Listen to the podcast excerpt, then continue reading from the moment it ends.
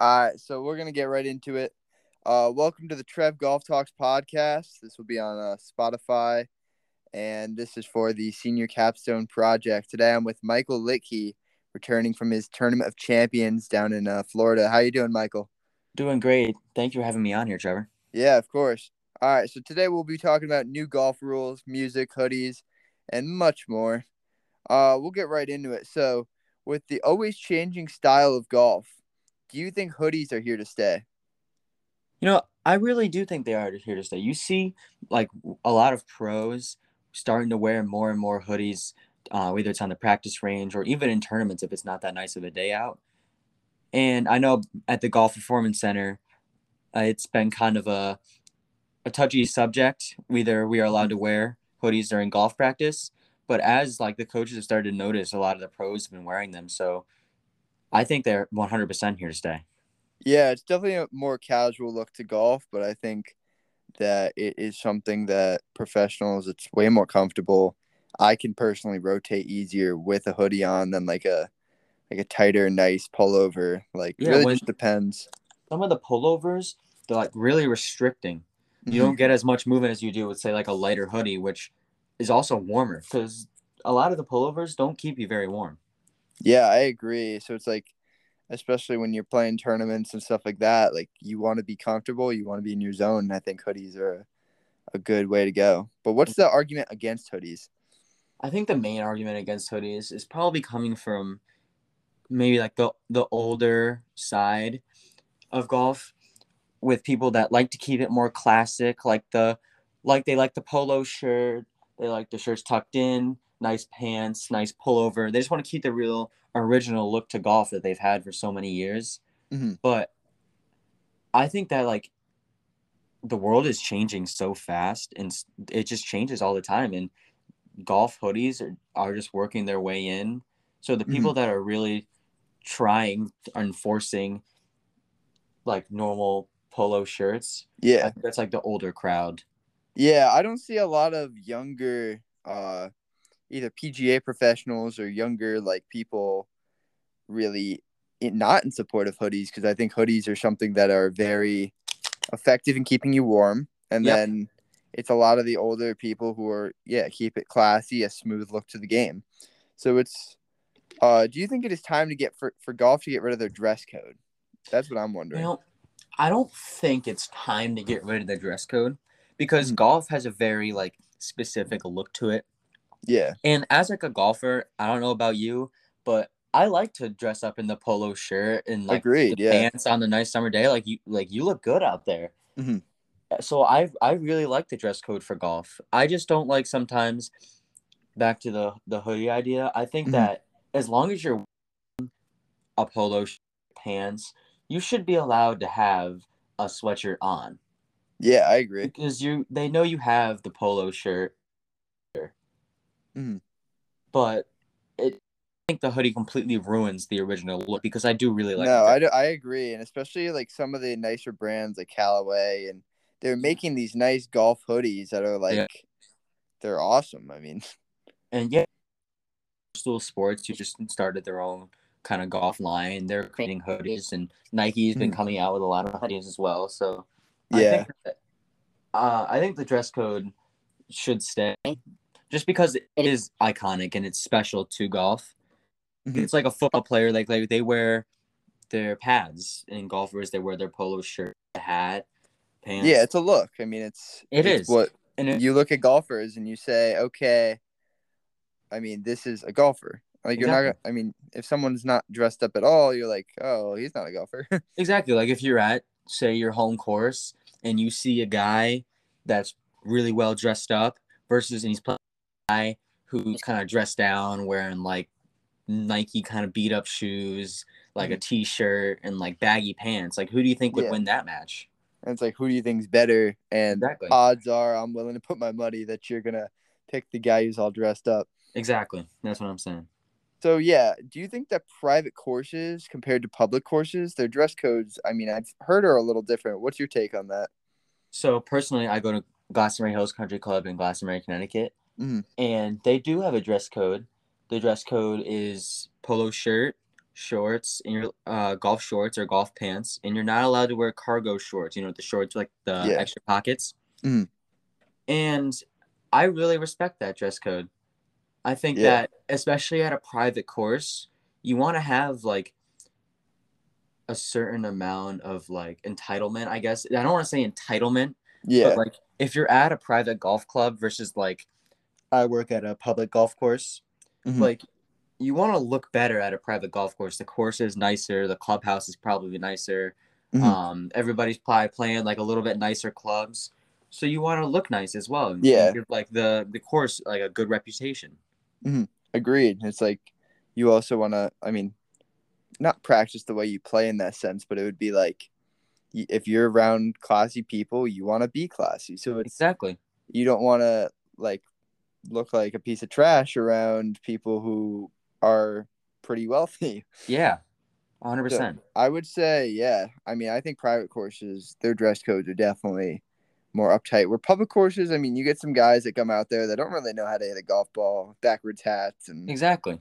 we're like, Like, that's I know that's some what the public clubs. courses are are for. They're for fun. They're not for serious golfers. Exactly. And there are serious golfers that go to there that just don't have the money for like a super private course. Yeah. And you can you see them wearing nice golf clothes, but Mhm. when you're wearing nice golf clothes, it shows that you are taking golf like more seriously. I agree. I think the level of seriousness you take it is, I mean, super dependent on the way you dress. I mean, Yeah. never have I ever seen a person go out in a t-shirt and gym shorts and like flip flops and go out and shoot like low seventies. It just doesn't happen. Except for like the rare case of John Daly, but Yeah, That's a he's once in a whole lifetime different- guy. Whole different breed. hey, but he was still Um, he was still wearing golf clothes out there. Yeah, I mean, yeah, he's unique to say the least. Very. Um, do you think now we'll move to the music topic because this is, I mean, something that's debated through golf as a new rule for a long time. Do you think the playing of music of a golfer's choice should be allowed? Like, could a walk-up song on the PGA Tour, like, could this be a realistic thing? Um, I think that if golfers are like, if they do better with music, I think they Mhm. should be allowed to listen to music. Mhm. And I think it should be a player's choice. In PGA Tour walk-up songs, like I know, like before football games, they have the song that gets them super hype. Mhm. I don't know how much like hypeness helps in golf because every golfer is different. But if you can find a song that really works for you and you Yeah. find it really puts you in that zone, then I think that could really help a lot of golfers.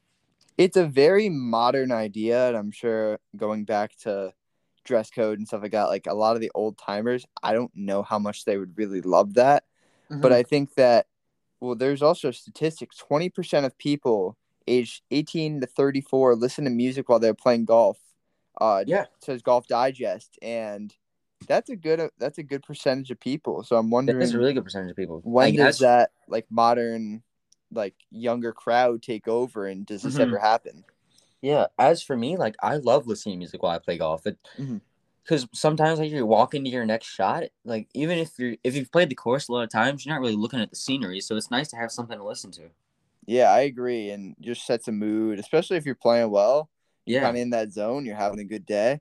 exactly. But I think, for me, I can never see it, the PGA Tour actually doing that, just to keep its kind of the classy reputation. yeah, I would love to see it happen, but I could just- see I could see it in maybe like younger ju- like junior tournaments. Mhm.